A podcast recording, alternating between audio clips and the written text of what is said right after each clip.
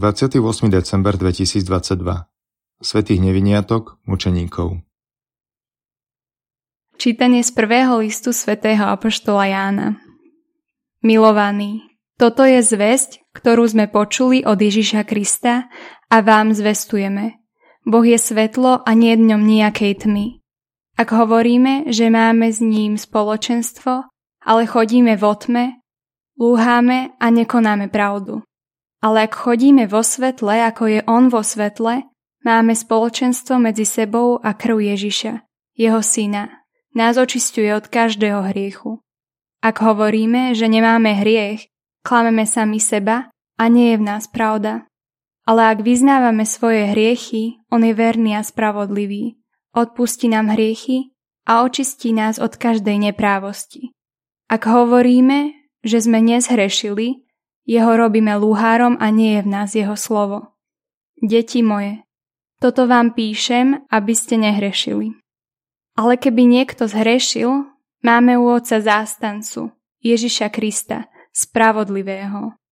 On je zmiernou obetou za naše hriechy a nie len za naše, ale aj za hriechy celého sveta.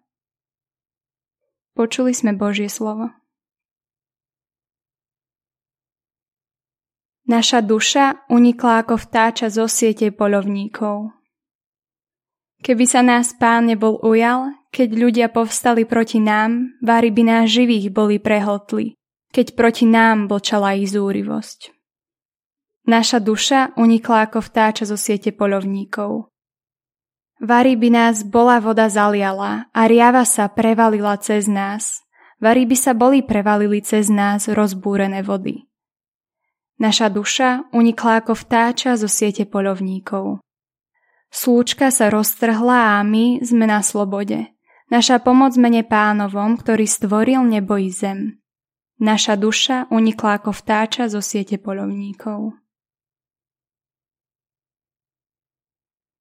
Čítanie zo svätého Evanielia podľa Matúša Po odchode mudrcov sa Jozefovi vo sne zjavil pánov aniel a povedal – Vstaň, vezmi so sebou dieťa i jeho matku a ujdi do Egypta a zostaň tam, kým ti nedám vedieť, lebo Herodes bude hľadať dieťa, aby ho zmárnil.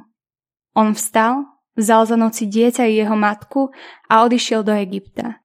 Tam zostal až do Herodesovej smrti, aby sa splnilo, čo povedal pán ústami proroka. Z Egypta som povolal svojho syna.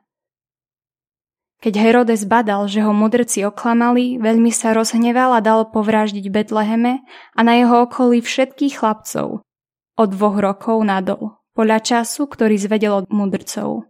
Vtedy sa splnilo, čo povedal prorok Jeremiáš. V ráme bolo počuť hlas, nárek a veľké kvílenie. Ráchel oplakávala svoje deti a odmieta útechu, lebo ich niet. Počuli sme slovo pánovo.